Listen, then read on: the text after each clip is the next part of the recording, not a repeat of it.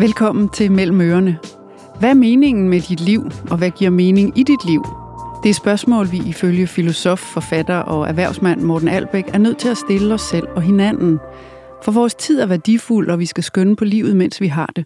Hans bog, Et liv, en tid, et menneske, vandt Mofibo Awards i kategorien Årets biografi dokumentar, og i den giver han sit bud på, hvordan vi stadig bør opsøge det meningsfulde liv, og hvad man gør, når det kniber med det. Velkommen, Morten Albæk. Tusind tak. Se, altså en stor del af dit arbejde, det er jo at rådgive blandt andet virksomheder, bestyrelser, ledere og sågar regeringer i at gå i meningsfulde retninger. Men det der med meningsfuldhed, altså det er jo et stort begreb, og det kan være sådan noget, hvor man tænker, øh, hvad er det egentlig? Så kan jeg starte med at spørge dig, hvis man nu koger begrebet meningsfuldhed helt ned til en lille bitte markedterning, hvad er så det? Hvis man skulle sige, hvad mening er, så er det en følelse, der opstår, når vi mennesker står i nuet med erkendelsen af det liv, vi har levet, med forestilling om det liv, der ligger foran os, og så er vi overbevist om, at det liv, der venter på os, at det er et håbefuldt og værdigt liv. Og i det øjeblik, så akkumuleres der en følelse øh, ind i det menneskelige sind, øh, der gør, at man træder op, og man træder frem og videre ind i livet, øh, frem for, også når livet er mørkt og svært, og man lider nederlag og, øh, og benspænd, øh, at man ikke går i en eksistentiel paralyse, men bliver ved med at, øh, at vilde livet. Så det er i virkeligheden også et, et, en tilværelse både af håb og tillid til egen styrke? Absolut. Altså håbet øh, er, er altafgørende, men også et håb om, at man kommer til at bære sig selv på en værdig måde. Altså at livet i morgen og i næste åndedræt er et, man vil være stolt af, øh, og ikke et, man vil se på med, med fortrydelse. Mm. Du opererer med tre begreber i et menneskes liv. Tilfredshed, lykke og mening. Og den vigtigste af de tre er mening. Og det gik faktisk op for dig ved din fars begravelse for lidt over 10 år siden. Og vi skal lige høre et klip derfra, og det læste op af dig selv. Jeg stod foran kisten med mine brødre, på hver af mine sider. Kære far, du var ikke nogen almindelig far, indledte jeg. Du var en ualmindelig far, en meget speciel far, men du var vores far, og vi elskede dig højt. Jeg kiggede op og så ud over det fyldte kirkerum, genkendte det ene tårervede ansigt efter det andet.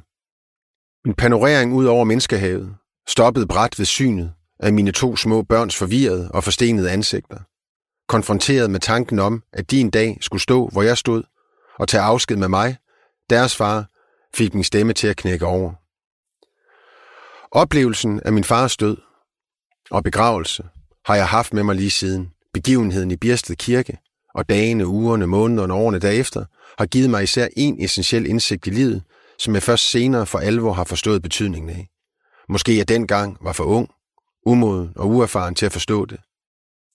Der er nemlig en fundamental og vigtig forskel på at føle tilfredshed, lykke og mening i livet. For tilfredshed var det sidste, jeg følte i den stund. Lykke var den fjerneste følelse i mit sind. Men der, midt i sorgen, afsavnet og gråden, rullede en følelse af meningsfuldhed igennem min krop og bevidsthed. En følelse af taknemmelighed, ja en følelse af værdighed og håb, endda en følelse af en dyb livsløst og livsglæde. Siden den sommerdag for mere end 10 år siden har jeg ikke kunne lægge den tanke fra mig, at vi kulturelt, dannelsesmæssigt og pædagogisk er faret godt og grundigt vild i forskellen på tilfredshed, lykke eller mening. Du siger, du tror, vi er faret vild. Hvad, hvad betyder det? Jamen det betyder, at når vi starter med at reflektere over at forstå forskellen på tilfredshed, lykke og mening, altså med andre ord, at tilfredshed er noget helt og distinkt anderledes end lykke og mening. Og måske kan du forklare, hvad er, fordi jeg synes også, lykke, yes, giv mig det tilfredshed. Ja, mand. Hvorfor er det meningsfuldhed, der vinder, hvis man kan sige sådan, af de tre? Men det er fordi, at tilfredshed øh, fundamentalt set er behovsrealisering. Og det vil sige, at når du føler tilfredshed, så er det fordi, du har et behov, og det behov det er blevet imødekommet. Lad mig give et konkret eksempel. Altså, at du gerne have et æble, du får et æble, du føler tilfredshed. Øh, du vil gerne have et hævesænkebord, du får et hævesænkebord, du føler tilfredshed. Du bestiller en taxa i København, og den kommer til tiden. Øh, du føler en stor grad af tilfredshed. øh, det vi skal forstå, det er, at tilfredshed og behovsrealisering er en og samme ting. Og hvis det er sådan, du hele tiden og altid lever dit liv efter at skulle have alle dine behov realiseret, så en relativt vulgær måde at gå til livet på, og en ting er 100% sikkert, det er, at du bliver forholdsmæssigt ensom meget, meget hurtigt, for intet menneske ønsker at være sammen med en, der hele tiden og altid vil have sin egen behov realiseret. Lykke er noget distinkt andet end tilfredshed. Lykken er det, det ekstraordinære øjeblik i livet. Der, hvor livet folder sig mere poetisk, varmt og smukt ud end normalvis. Men siden lykken per definition er forbundet i et øjeblik, så er lykken også forgængelig. Det er ganske simpelthen en eksistentiel Sisyfos-myte, øh, at du kan være lykkelig øh, 24, 7, 3, 65. Du får aldrig nogensinde rullet den sten over livets bjerg. Måske skal jeg også lige sige, at hvis der sidder en enkelt derude og tænker, jamen jeg vil ikke abonnere på, at lykken er begrænset af et øjeblik, så bliver man det mindste nødt til at acceptere den semantiske begrænsning, der er i lykkebegrebet, nemlig at lykken er det ekstraordinære. Og hvis det ekstraordinære var der hver dag, så, så er det, det per definition øh, ordinært. Øh, I tillæg er det også sådan, at det til tider er både betimeligt og nødvendigt og sundt at være utilfreds og ulykkelig. Altså, jeg bestiller en taxa, og den kommer slet ikke, så det er helt fair, at jeg føler en vis grad af utilfredshed, og så gar også ringer taxaselskabet op og meddeler min utilfredshed. På samme vis med ulykkeligheden. Øh, der kan det ikke bare være betimeligt, men det er stedet sundt og nødvendigt, at jeg udtrykker min ulykkelighed, hvis jeg mister en af mine kære. Og nu kommer vi til det interessante. Det er, kan tilfredshed og utilfredshed samme eksistere i et og samme moment? Kan ulykkelighed og lykke samme eksistere i et og samme minut? Nej, det kan det ikke. Fordi i et hvert givet øjeblik er du enten tilfreds eller utilfreds. Du kan ikke være begge dele på samme tidspunkt. På samme måde med lykken. Du kan ikke både være lykkelig og ulykkelig i et og samme øjeblik. Og det bringer mig til mening. Fordi mening er det eneste, der kan sameksistere med ulykkeligheden og utilfredsheden. Og i øh, den passus fra bogen, som øh, lytterne har, øh, har hørt, der beskriver jeg jo netop ved min fars begravelse, at den dag var ingen lund tilfreds, at lykkelig var det sidste, jeg var i stand til at føle mig, men det var stadigvæk dybfølt, meningsfyldt for mig at lægge ham i graven, fordi det mindede mig om al den kærlighed, jeg havde fået, alle de privilegier, jeg havde modtaget. Og netop derfor var jeg overbevist om, at det liv, der ventede på mig, i det næste åndedræt og det næste skridt, at det ville være et håbefuldt og værdigt liv. Og siden mening kan sameksistere med utilfredsheden og ulykkelighed, så er det også den væsentligste byggesten, der er i det eksistentielle immunsystem. Fordi det der gør, at når det er sådan, at livet kaster mørke skygger ned over os, at vi ikke mister livshåbet, øh, men er i stand til at omfavne den smerte, den sorg, den kompleksitet, og bevæge os øh, ind og videre op af, af livets stige. Så det er virkelig den måde, man står på de mest solide ben, det er, hvis man har iklædt sig øh, den meningsfulde øh, harnisk. Kan man sige det sådan? Ja, jamen absolut. Ja. Øh, og så, så, så er vi over ved, altså en ting er at forstå forskellighederne. En anden ting er så, hvordan du arbejder med at finde frem til en mening i dit liv. Når jeg siger det her med, at lykken er det ekstraordinære øjeblik, jamen, så kan det jo sådan set på mange måder også øh, lidt være et synonym for, at du hele tiden søger et bunkejump, altså at du hele tiden vil have det ekstraordinære, hvilket måske også er lidt for meget at forlange af livet øh, generelt, fordi det har også sine almindeligheder. Og som jeg allerede har benævnt, så det hele tiden at løbe rundt og være tilfreds, er, er på mange måder altså dybt egocentreret og, øh, og vulgært. Men altså, vi, vi, skal, vi skal faktisk snakke om også om udfordringerne ved at stræbe efter meningsfuldheden, fordi den bliver sat under pres indimellem ja. os. Men inden vi taler om det, så, så, så kunne jeg bare tænke mig at spørge dig, hvorfor er du egentlig blevet sådan en, der er optaget af det her? Jamen, det, det starter i en, en helt anden kontekst end uh, Biersted Kirkegård op i, op i Vendsyssel ved min uh, fars begravelse. Uh, for jeg øh, tager en tilfældighedsrejse øh, fra Universitetet i Aarhus som en kandidatgrad i øh, filosofi og historie ind i den private sektor, ind i Danske Bank, og øh, havde sådan set troet, at jeg øh, i bedste fald skulle være tilkaldt på Ry øh, Højskole eller evig arbejdsløs, øh, men gennem noget nepotisme, og min øh, storebror var inde og hjælpe mig med et job, så fandt jeg så bare ind i den finansielle sektor, øh, uden at vide mig overhovedet på den. Og den var igennem. Begyndte jeg både at blive eksponeret til ledelse, og fik selv ledelsesmæssigt ansvar. Og øh, det skabte en nysgerrighed omkring, hvad der rent faktisk gør, at vi mennesker øh, er villige til at bruge så meget tid øh, der aldrig sådan kommer igen på det, vi kalder, på det, vi kalder arbejde. Så der spirede et eller andet frø, øh, at jeg øh, kiggede rundt på mine medmennesker, mine kollegaer, øh, og nogle af dem lignede mere levende døde, end, øh, end nogen, der rent faktisk satte pris på livet. Så det var det ene aspekt. Øh, år senere, og faktisk efter min fars begravelse, øh, sidder jeg på et fly øh, fra Portland, Oregon. Øh, på daværende tidspunkt havde jeg skiftet Danske Bank ud med Vestas og sad i øh, ledelsen der, øh, og Vestas har deres øh, øh, nordamerikanske hovedsæde i Portland, Oregon, og jeg fløj øh, ganske ofte fra Portland, Oregon ned til Newark for at flyve hjem til Danmark. Og jeg har glemt øh, praktisk tale alle de flyveture, men en af dem øh, står krystalklart frem, der læste nemlig en anmeldelse i den avis, jeg blev tildelt, da jeg ankom til flyet, øh, af en bog, der just var blevet publiceret af en australsk hospice-sygeplejerske, der handlede om de dødsfortrydelser, vi mennesker deler. Ja, som fik øh, presse over hele verden, da den kom. Nøjagtigt. Ja. Øh, de fem dødsfortrydelser øh, hedder den oversat til, til dansk, og som er en virkelig anbefalesværdig bog. Et af de mest fascinerende antropologiske studier, jeg nogensinde har kastet mine øjne på. Og en ekstremt spændende bog, kogt ned til, til hovedessensen, er, at hun øh, dokumenterede, i hvert fald i mine øjne, ganske overbevisende, at vi mennesker øh, deler de samme fortrydelser i livet, når det er sådan, vi ligger øh, på dødslejet og ved, at det næste åndedræt er vores sidste. Vi fortryder, at vi ikke spenderede mere tid sammen med dem, vi elskede, at vi ikke i højere grad levede det liv, øh, vi gerne selv ville leve, men i højere grad det liv, andre forventede af os, at vi ikke i højere grad havde tilladt os selv at være lykkelige, hvilket faktisk indikerer, at lykken er noget, vi selv skal påtage os et ansvar for. Så når det ekstraordinære sker i vores liv, så skal vi huske at artikulere det og sætte pris på det. Øh, at vi ikke havde været mere ærlige. Men så var der en femte fortrydelse, øh, som hun dokumenterede. Det er, at vi mennesker, vi fortryder, at vi har brugt så meget tid på det, vi kalder arbejde. Og for det givende øjeblik, jamen, øh, der blev det til min primære øh, øh ledelsesfilosofiske øh, KPI øh, eller målsætning, at alle de mennesker, øh, jeg ledte indirekte eller, eller direkte, de skulle ikke se tilbage på de timer, de uger, de måneder, de har delt med mig med fortrydelse, men med, men med glæde og mening. Øh, og så er der faktisk en tredje, øh, øh, en tredje oplevelse, øh, mens jeg er i Vestas, øh, øh der omkring 2011 øh, og 2012, øh, der er Vestas i en, en signifikant krise og kæmper for sin, for sin overlevelse. Og vi bliver øh, beklageligvis nødsaget til at afskede øh, rigtig mange af, af medarbejderne. Og det sker øh, hvert kvartal, øh, er der nye øh, kollegaer, der bliver fyret i hundredvis.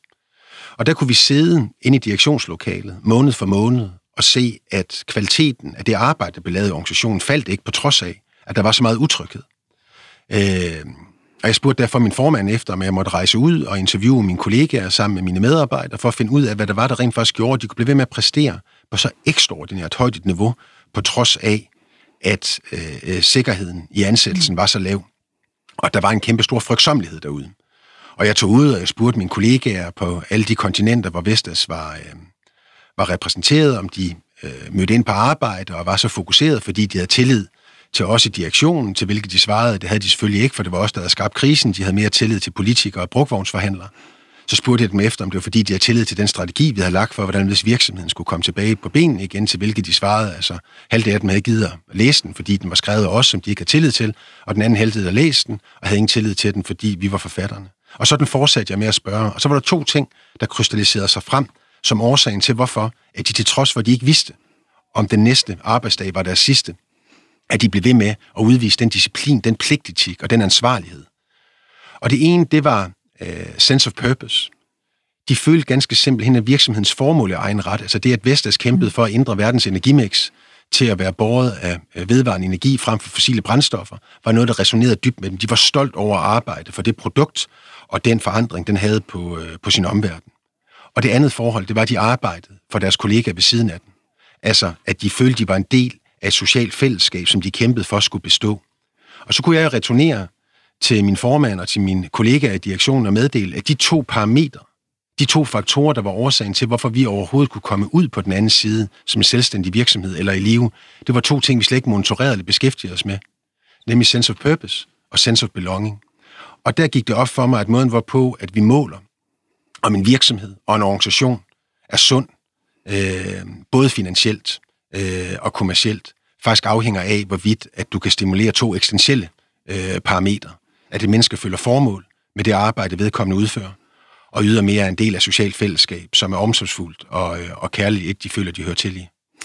Og, og så tænker jeg jo, hvis vi går endnu længere baglæns, ja. når jeg spørger dig, hvorfor giver det mening for dig? For det er jo det, det gør. Det giver jo mening for dig at være der, hvor du er nu i dit arbejdsliv, ja. og tænke de tanker, du gør, udgive ja. de bøger, du gør. Øh, hvad, hvad, hvad er det, der har formet dig? Fordi du kunne jo, som du sagde før, du havde håbet måske at blive tilkaldt vikar, og det var lidt din bror, der øh, hjalp dig øh, ind i overhovedet, du fik foden indenfor på arbejdsmarkedet. Ja. Og, øh, og jeg afslører jo heller ikke for meget ved at sige, at du og jeg har været bartendere sammen. Og du var meget dygtig og kompetent. Og det var du også, Morten. Tusind tak. Men du spurgte mig lige, inden vi tændte mikrofonerne, altså om jeg så på dig dengang, og det var jo der i start 90'erne, ja. og tænkte, at du ville blive det, du er i dag. Og der måtte jeg sige, Nej, det var ikke det, der slog mig i første omgang. Nej. Det var fantastisk at have vagt dig med dig, og du var virkelig effektiv, men jeg så dig ikke nødvendigvis som den store filosof, for ja. det udfoldede du i hvert fald ikke på det tidspunkt. Så hvad er det, der har ligget i dig helt tilbage fra, altså hvis jeg spørger dig, ja. hvad har formet dig i din barndom, øh, som gør, at du finder så meget mening ved at være der, hvor du er lige nu? Altså jeg tror, at altså, jeg voksede op i, i, øh, i det, som nogen vil kalde altså enten den rødne banan, eller det, øh, det, den mørkeste del af, af vendsyssel.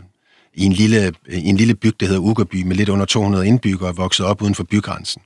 Og jeg tror bedst, jeg kan beskrive, hvad Ugerby øh, var for en størrelse for mig dengang, at jeg var i min teenageår ved at øh, fortælle, at jeg faktisk skrev ned, at jeg anså øh, Ugerby som værende blandt verdens to til tre største eksistentielle røvhuller, og jeg går til min livs, altså, livsambition og flygter fra hurtigst muligt. Hvilket jeg så faktisk også gjorde dengang, at jeg vandt myndighedsalder og havde taget min studentereksamen på Jørgen Gymnasium. Jeg voksede op i et hjem med, øh, altså med en meget øh, øh, litterært interesseret øh, og politisk engageret far, og med, med to forældre, der havde øh, nogle, og det, ikke, det var ikke så øh, anormalt på de breddegrader i den tid, med nogle meget klare og tydelige kristne øh, værdier. Og i det der spænd mellem kristendom og kulturradikalismen, jamen så blev jeg, uden helt at vide det, altså øh, øh, privilegeret ved en meget, meget stor grad af, af stimuli. Jeg havde også en far, der altså nægtede at, øh, at læse øh, øh, Lucky Luke eller, eller, eller Asterix for mig ud for devisen om, han ønskede kun at læse noget højt, han selv fandt interessant. Så jeg fik jo læst altså, øh, øh op af Grimbergs verdenshistorie, de islandske sagager, øh, Philip Roth, øh, øh, Karen Bliksen. Øh, så indirekte har jeg fået en masse tanker, øh, i hvert fald en masse føde til en masse tanker, som bare har ligget og, og simret.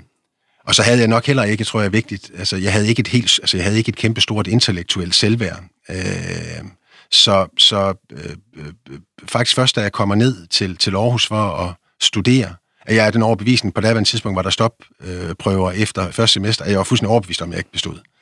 Øh, og det tog mig lang tid rent faktisk at finde ud af, at jeg var i stand til at tænke en tanke, der var værd at, at lytte til. Og det er ikke, fordi jeg løb rundt og bar mig, altså som om jeg var en undskyldning for mig selv, men jeg anså ikke mit intellekt som værende et, der var værd for andre at høre på. Og så lige så langsomt, så begyndte jeg at vende mod til at, at, at dele de tanker, jeg havde. Og så kunne jeg mærke, at, at, at det var der nogen, der var, der var interesseret i. Og det her med fællesskab, det er jo meget bærende i de tanker, du har. Det ja. skal være meningsfuldt, det skal være fællesskab. Og jeg har læst uh, dig sige i en artikel, at du faktisk ikke havde ret mange venner, øh, da du boede op i Ugerby. Nej. Øh, og så tænker jeg jo, nu har jeg så den store psykolog her på, og så tænker jeg, gud, jamen, kan det være det, der også har formet dig til, at det nu i dit voksenliv øh, er en eller anden form for kompensering, eller i hvert fald det, du manglede som barn, det vil du virkelig gerne skabe, både for dig selv, men især også for alle mulige andre mennesker, fordi det er dejligt med fællesskab. Jamen, jeg tror, der er, der, der, der er to sider til den mønt. Altså, det er fuldstændig rigtigt, at når man kom fra et hjem, som jeg kom fra, som var et meget, meget atypisk hjem. Jeg skal lige sige, der var ikke ret mange, der øh, øh, øh, øh holdt politikken på daglig basis. At vi var det eneste, altså vi var det eneste hjem øh, i både øh, Ugerby og i nabobyerne, hvor det var sådan, at man holdt politikken. Det gjorde man ganske simpelthen ikke. Øh, og det er ikke, fordi jeg tror på, at du bliver et bedre og mere øh, begavet menneske af at holde politikken frem for Jyllandsposten. Bare lige for at sætte relief. Altså, mit hjem var meget, meget atypisk. Det var så atypisk, at mine venner helt op i gymnasieskolen altså kom ud og besøgte mig, ganske simpelthen fordi de synes at det var som at gå i teater. Det var så abstrakt og anderledes måden, hvorpå vi talte, gik, øh, hvad der var på væggene, hvordan middagsmåltiderne blev afviklet, øh, og hvilke, øh, hvilke samtaler de også kunne have, ikke mindst med min far. Og jeg tror, at, at fordi det var så specielt, også i altså, det tøj, jeg øh, øh, blev iklædt af min, af min mor, øh, og man skal lige huske på, altså det var jo øh, nogle, nogle, nogle søde og gode øh, øh, børn, øh, jævnalder med mig selv, der bare kom fra landbrugshjem, fra øh, fiskerhjem, fra håndværkerhjem. Øh, og jeg prøvede på at assimilere mig ved, at når der var sådan, der var høst, så gik jeg ud til halmballerne og tog fat om strikkerne, fordi jeg ville også have altså, hård hud på, på, øh, øh på hænderne, og jeg stak mine fingre ned i cykelkæderne for også at have sorte negle. Øh, man har jo bare som barn et ønske, og det er at, øh, at assimilere sig ind i det fællesskab, der nu engang er. Men det positive ved at stå udenfor, øh, det er, at jeg har sådan set ikke altså det helt store problem med, øh, i hvert fald kortvarigt, at stå alene med en position, hvilket jeg tror er en nødvendighed, når det er sådan, at du skal dele dine tanker med en, øh, med, med en offentlighed og, og med en nation. Som mener alt muligt om dig og det, du mener. Ja, ja nøjagtigt. Ja. Øh, den anden side, det er, at du har fuldstændig ret i, at øh, jeg, jeg, jeg kom til at tænke på, hvad det er, vi giver den yngre generation med opfordringer til måden, hvorpå at livet skal leves. Og der tror jeg, at vi har... Altså, en ting er, at vi er faret vild i forskellen på øh, tilfredshed, lykke og mening, men der er faktisk også noget andet, vi er faret fundamentalt øh, vild i forskellen på. Det er selvtillid og selvværd. Og det er også to distinkt forskellige følelser ind i det menneskelige sind. Og jeg mener, at vi har skabt en, en kultur øh, og en moderne civilisation, der er bygget op omkring, at vi simpelthen doper det unge menneske på selvtillid, frem for rent faktisk at give det byggestenene til en høj grad af selvværd. Og selvtillid, det er en følelse, der akkumuleres ind i vi mennesker, når det er sådan, at vi har en tyrkertro, en overbevisning så stærk, omkring, at vi kan mestre den teknik, den rolle, den position eller profession, der forventes af os, lige så godt eller en lille smule bedre øh, end, øh, end forventningerne. Altså for eksempel det forhold, at jeg er i stand til at overbevise mig selv om, på vej herover i taxaen, at øh, vi to vi kan have en samtale over øh, 30 minutter, og så er det kun halvdelen af dem, der sidder og lytter med, der falder i trancelignende søvn. Det, jeg kan overbevise mig selv om det, gør, at jeg tør at sætte mig her ind og aktivere mit stemmebånd og dele med dig, hvad jeg har på hjerte og sinde. Min selvtillid er en følelse, der er forbundet i troen på, at jeg kan mestre min rolle og min teknik.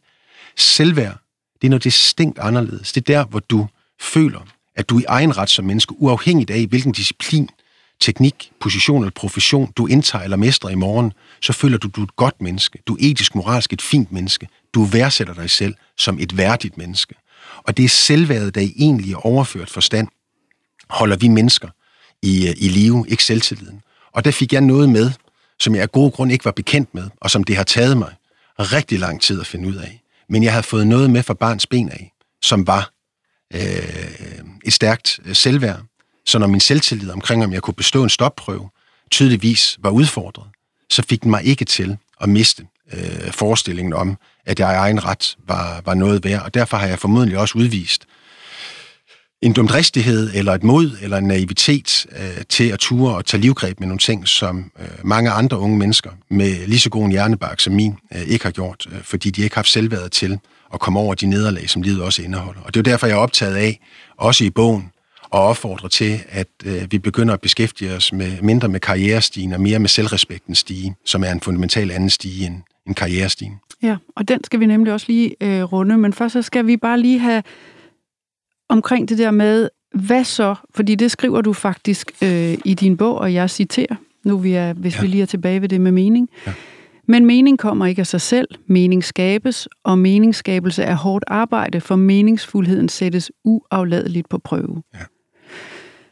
Hvis det er et grundvilkår, at øh, det er, kræver øh, et, en god øh, roadmap ja. og et klart blik og en god fornemmelse for, hvornår man skal gå til højre og venstre og blive ved med at bevare sig selv på den meningsfulde vej, så er der også mange muligheder for at komme galt afsted. Hvordan er det, man holder det fokus, synes du? Jamen, det gør man, øh, det gør man nemlig ved at øh, arbejde med sin egen selvindsigt, sin egen selverkendelse, øh, som er de to fordringer for, at du overhovedet kan blive besiddelse af et selvværd og i sidste ende selvrespekt. Lad mig forsøge på at eksemplificere det.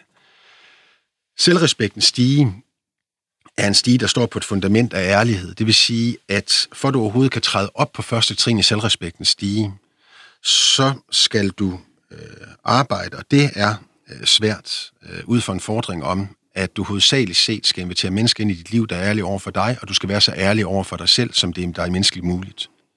Og hvordan det, altså helt konkret, hvordan det, hvordan er man det, hvornår er man det, og i, i hvilket regi? Hvis vi starter med den del, der er nemmest at øh, falsificere, det er, at man hovedsageligt set har mennesker omkring en, der er ærlige over for en.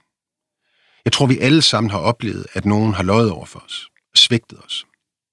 Øh, ja, fundamentalt set øh, efterladt os i en position, hvor det er, at vi enten har været ulykkelige eller følt os ensomme er de mennesker stadigvæk i vores liv.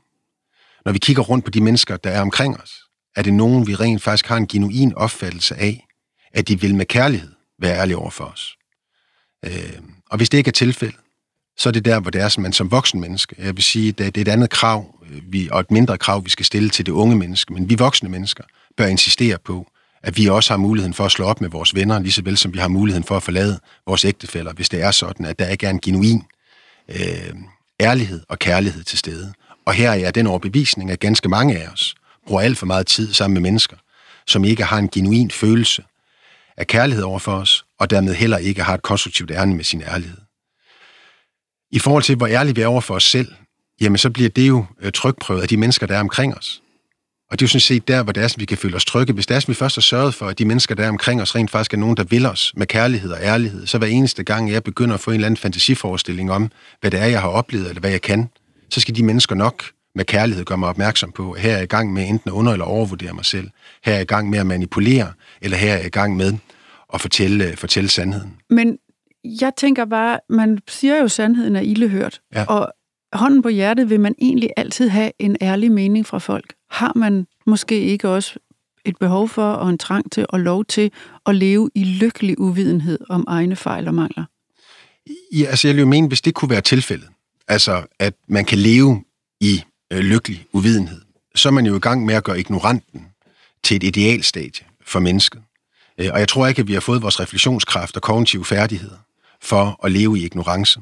Øh, Men så, det, er bare, det er jo bare super barsk, tænker jeg, hvis alle mennesker, man omgiver sig med, øh, skal være ærlige hele tiden. Altså jeg tænker, det kan være dekonstruktivt. Bortset fra, at, at det eksempel, du giver, er givet ud fra den der altså, klassiske fordring, der handler om, at hvis det var sådan, vi alle sammen var ærlige på samme tid, så ville verden øh, øh, øh, enten gå i stå, eller blive ødelagt. Jeg er jo den overbevisning, at verden er ved at blive ødelagt, fordi vi er så uærlige over for hinanden. Trump er et meget glimrende eksempel på, hvordan og hvorledes, at verden falder fra hinanden, når vi begynder at lade uærligheden være øh, noget accepteret. Men lige tilbage til det her med ærligheden, fordi den er dekonstruktiv og ødelæggende, hvis det er sådan, at den tager et afsæt i et ukærligt ærne. Jeg kan også vælge at være ærlig over for dig med det ærne og gøre dig ked af det. Men hvis mit ærne oprigtigt er konstruktivt, at jeg giver dig min ærlighed, fordi det er den fineste form for kærlighed, jeg kan give dig, så vil du også mærke det. Så det er det ene aspekt. Det er den etiske fordring bag ærligheden. Det andet, det er jo øh, din sociale begævelse og konteksten, hvor I du siger det. Hvis jeg nu skal fortælle dig min ærlige mening omkring dig, så kan jeg enten vælge at gøre det, mens alle hører på, eller ingen hører på. Hvad er det mest hensynsfulde at gøre? Jamen det er selvfølgelig, at ingen hører på. Så det er også konteksten, hvor I, hvor I du gør det. Og det sidste aspekt er den sociale intelligens, din interpersonelle intelligens, som er det, altså den af alle de intelligenser, vi har, som er den, vi burde øh, hylde mest og stimulere mest ved vores børn i vores pædagogik, i måden, hvorpå vi får frem og ledere, som gør, at jeg ved, hvordan, at jeg kan mærke dig. Så før at jeg fortæller dig, hvad jeg mener om dig, så sørger jeg for, at jeg bruger et sprog, som er turneret efter dig. Hvis du forstår og mestrer konteksten og anvender din sociale intelligens, så vil vi mennesker altid vokse og føle os mere tryg sammen med et ærligt menneske end et uærligt menneske. Men vil det sige, at du primært omgiver dig med mennesker, som er ærlige over for dig, og som til enhver tid med kærlighed vil fortælle dig sandheden om den måde, de ser dig og din gørne og laden på? Ja, det stræber jeg efter. Og så deselekterer jeg også. Altså, jeg, jeg slår op med mine venner. Øh, vi lærer jo fra barns ben af, altså, øh, jeg kan da huske, nu er min datter godt nok snart 18 år, men jeg kan da huske, hun allerede i børnehaven slog op med den første kæreste. Ikke? Ja. Øh, så vi lærer jo fra barns ben af, at man slår op med øh, sine kærester, når kærligheden ikke længere er til stede. Jeg mener, at alt for få af os, der rent faktisk husker også at slå op med vores venner. Vi skal selvfølgelig gøre det på en anstændig vis. Men når det er sådan intimiteten og fortroligheden og ærligheden ikke længere er til stede, så bør vi ikke længere spille hinandens liv på og forstille, at den er der. Øh, så du har sagt til venner, jeg tror, vi er kommet til en korsvej, og vi skal hver sin retning. Jeg, jeg har sagt, at jeg vil til hver en tid sætte pris på alle de minder, vi har haft, på den, al, al den kærlighed, vi har delt. Men der er ikke længere den følelse af samhørighed, hvor i at vi kan skabe et rum af ærlighed, hvor vi begge to kan bevæge os fremad med meningen om, at vi bruger vores tid øh, nyttigt. Ja. Jeg synes også, en af de værste måder overhovedet at slå op med venner på, det er det der med, at du holder din 45-års fødselsdag, og så har du glemt at invitere dem, og så hører de fra de andre, ja. øh, at de ikke er inviteret. Så der er også noget uværdigt over, øh, over det. Og så det er også en årsag til, hvorfor at, at som begreb, og at hvert menneske skal gøre det på sin måde, men, men, men, men vi bør også behandle de venner, som vi har haft med værdighed, når det er sådan, vi siger farvel til den, øh, som i alle, øh, alle andre øh, øh, facetter af livet. Men lige tilbage til med kun at omgive mig med mennesker, der, der er ærlige over for mig. Ja, det er jo den fordring, jeg forsøger på at motivere dem til. Også hvis det er dem, der vel og mærket arbejder for mig. Øh, at jeg ønsker at invitere til øh, deres ærlighed. Og så kommer det interessant. Det er en ting er, at de fleste vil jo sige, at jeg inviterer til, at du skal være ærlig. Altså fortæl mig ærligt, hvad du mener om mig. Og så får du ganske simpelthen af karsk at vide, at du både er uinspirerende at høre på, synes at være øh, distræ, og ydermere ikke er videre menneske. Og der er lakmusprøv. Det er måden, hvorpå at du rent faktisk reagerer, når folk fortæller dig din, øh, deres ærlige mening. Og så er vi tilbage ved det her med selvværd. Fordi hvis dit selvværd er stærkt, så vil du kunne holde til den ærlighed. Ja, og hvad så med mennesker, hvis selvværd ikke er særlig stærkt? Fordi mm, der, det, det er jo tilfældet hos øh, rigtig mange af os, at vi måske vil blive helt sindssygt kede af at få kritik. Øh, hvad, hvad gør man så? Altså, hvordan holder man sig så på selvrespekten stige, og hvad er det så for et team, man skal have omkring sig? Men, det, men der er vi tilbage til, altså jeg mener jo ikke, at det at være ærlig er, Øh, øh, er et synonym med at være ukærlig. Jeg mener ikke, det at være ærlig er øh, et synonym med at være u, øh, øh, øh, uden medfølelse eller omsorg. Jeg mener nøjagtigt, at hvad er kærlighed værd uden ærlighed? Altså, hvad er omsorg værd uden reel kærlighed? Øh, så er det i hvert fald ingen holdbarhedsværdi. Øh, så, så, så, så for at kunne løse det, for du er fuldstændig ret i, at vi lever jo med et paradoks i vores samtid, som er ganske, ganske unikt, og som vi ikke har set øh, i andre årtier. Og det er, at på den ene side har vi aldrig nogensinde levet længere, aldrig nogensinde været rigere, aldrig nogensinde været bedre uddannet, aldrig nogensinde øh, haft så mange muligheder, som øh, vi har igennem teknologien. Og lige så sandt som det er, at vi oplever alle de her socioøkonomiske øh, fremskridt, som ikke kan diskutere, så det er, jo, altså det er jo dejligt, at vi lever længere, og det er positivt, at vi øh, bliver rigere og færre fattige, og vi bliver bedre uddannet. Men lige så sandt som det er, at vi ser alle de her socioøkonomiske fremskridt, lige så sandt er det også, at aldrig nogensinde har vi dokumenteret, være så medicineret, så ensom, så deprimeret, så stresset og så angst, som vi er dags dato. Og det vil sige, at vi lever i en tid, hvor øget velstand ikke længere translaterer sig til øget velvære. Og det er jo det paradoks, vi skal have forløst. Og det gør vi ved de facto at organisere vores eget liv og vores samfund efter meningsskabelse, ikke at tilfredsstille behov, eller det fatamorgana, der handler om, at vi alle sammen skal være lykkelige hele tiden og altid, hvilket også betyder, de lykkeanalyser, der er, hvor det er sådan, at vi har vundet trofæet til evig eje her i Danmark, jamen altså, du kan jo ikke lave en lykkeanalyse, fordi lykken er jo et øjeblik. Det er en tillidsanalyse. Og det andet, det er også, at vi bygger vores pædagogik, vores dannelse og vores sameksistens med en fordring om, at vi skal sørge for, at der er flest mulige mennesker i det samfund, vi lever i, der har et højt selvværd og ikke, øh, og ikke høj selvtillid. Og, og vejen til den der ultimative meningsfuldhed for flest mm. muligt, den ligger jo faktisk også i bogens titel, fordi ja. dit svar på alt det her er jo et liv, en tid, et menneske. Ja. Og kan du sådan øh, kort gøre red for, hvad det egentlig er, der ligger bag den titel og den tanke? Ja, altså, øh, altså det begreb, som jeg anser som være det farligste, mest stupide og nyttesløse begreb, der er blevet produceret øh, de sidste øh, 40 år, det er work-life balance-begrebet. Og det har gået en sejrsgang, der er så hård, at det næsten ikke er noget, man længere tillader sig selv at stille spørgsmålstegn ved sandheden af, at det er vigtigt med det, man kalder en sund work-life balance. Det er et angelsaksisk begreb, øh, øh, dels USA, dels øh, engelsk i sin oprindelse, og som altså tager sin fordring i, at der skal være en balance mellem arbejde og livet. Men i begrebet ligger der så også implicit, at arbejde er et, og livet er noget andet. Det er jo selvsagt absurd. Fordi livet er jo ikke et at arbejde noget andet. Arbejde er en integreret del af livet, og derfor handler det jo ikke om work-life balance, det handler om life balance. Men hvis vi bare lige skulle prøve på, øh, bare lige i 30 sekunder, at dykke dybere ned i work-life balance-begrebet og forsøge på faktisk at se, om det har noget substans, så afsløres det til idioti yderligere. Fordi det begrebet jo også siger, det er, at arbejde er livets modsætning. Det er derfor, det skal balanceres mod livet. Det er jo modsætninger, der balanceres mod hinanden. Nej, men er livets reelle modsætning nu også arbejde? Altså mig bekendt, så er det døden, og enten så er du i live, eller så er du død. Og hvis vi bare lige en sidste gang forsøgte på at tage begrebet øh, alvorligt, og så spørger os selv efter, jamen hvis det var sådan, man de facto kunne, altså bare teoretisk set, troede på muligheden for, at man kunne dele livet op i en korridor og arbejde i en anden, jamen vil det så rent faktisk praktisk forholde sig sådan, at jeg bliver syg af at være på arbejde, og så snart jeg så forlader arbejde, så er jeg rask.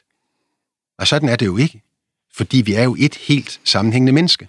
Men work-life balance-begrebet har skabt tre semantiske manipulationer med det menneskelige sind. Og det er dem, jeg i bogen forsøger på øh, med stor ydmyghed og, øh, at demontere.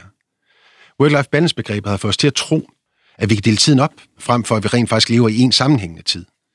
Og det er årsagen til, at mange af os taler om arbejdstid og fritid og kvalitetstid, etc. Øh, men der var altså en gut, der hed Newton, øh, der for århundreder tilbage øh, fremførte et forholdsmæssigt overbevisende bevis om, at tiden den er sammenhængende, absolut og universel. Universel i den forstand, at et minut på Mars og et minut på jorden, det er et og samme minut. Absolut i den forstand, at et minut brugt på had og et minut brugt på kærlighed, det er et og samme minut, og sammenhængende forstået på den måde, at tiden løber, og den løber selv efter, at vi ikke længere er her. Men ikke desto mindre, så er vi begyndt at tro på, at vi kan dele tiden op, på trods af, at det er et absurdium. Men i det, vi begynder at tro på, at vi kan dele tiden op, så begynder vi også at tro på, at vi kan dele livet op. Hvilket er årsagen til, at mange af os begynder at tale om arbejdslivet og fritidslivet og familielivet etc. Men der er jo selv sagt bare et stort, kompleks, smukt sammenhæng i liv, som vi alle sammen forsøger at finde mest mulig mening med galskaben i. Men når man begynder at tro på, at man kan dele tiden op, og dele livet op, så kommer vi til den suverænt farligste semantiske manipulation med vores sind. Det er troen på, at vi kan spalte vores egen personer, vi kan simpelthen dele vores egen personlighed op. Hvilket er årsagen til, at mange af os omtaler os selv som Morten arbejdsmenneske, Morten familiemenneske, Morten fritidsmenneske, etc. Men da jeg så mig selv i spejlet her til morgen, relativt tidligt på et hotelværelse her i København, der kom jeg jo igen igen til den overraskende konklusion, at der var bare en Morten i det spejl. Der var ikke Morten filosofen, Morten forfatteren, Morten erhvervsmanden, Morten sønnen, Morten ægtemanden. Der var bare én Morten det spejl på akkurat samme vis, som at den dag, at jeg skal begraves, så står der kun én kiste inde i kirken. Der er jo ikke en til Morten, faren, sønnen, ægtemanden, filosofen eller forfatteren. Og nede i den ene kiste, der ligger mit ene liv, enten fyldt med fortrydelser eller færrest muligt. Og før at vi forstår og demonterer de her semantiske manipulationer, så vil vi blive ved med at forhindre os selv i at gå til livet som et, øh, som et hele og som et helt jeg, som jeg skal sætte pris på og føle værdigt. Og så vil jeg selvfølgelig øh, afslutningsvis spørge dig, hvor langt er du i dit arbejde med dels selvfølgelig at se dig selv kun som et menneske i spejlet, men også i det liv, du lever i alle dets afskygninger?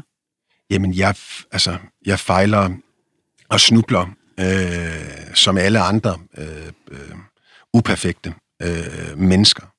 Men, men, men jeg arbejder Altså, jeg arbejder med det på en struktureret vis, ved at sørge for, at der er nogle helt fundamentale, eksistentielle spørgsmål, som jeg hele tiden og altid øh, står i forhold til.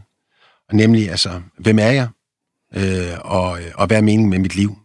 Øh, og jeg forsøger på øh, hele tiden at genbesøge de svar, jeg havde i går øh, på, på det spørgsmål, fordi det er øh, svaret på det spørgsmål, der er mit øh, eksistentielle kompas. Øh, og det vil jeg opfordre. Altså jeg vil opfordre alle til, for vi har de intellektuelle, sociale, emotionelle færdigheder, alle af os, til at svare lige så krystal klart og sylespids på det spørgsmål, som vi er i stand til at svare på næsten alle andre spørgsmål, men som bare er langt, øh, øh langt mindre vigtigt øh, i særdeleshed. Altså, hvad er det meningsfulde liv for mig? Og første gang, du starter besvarelsen, så tror man, det er en forvirret teenager, der giver svaret.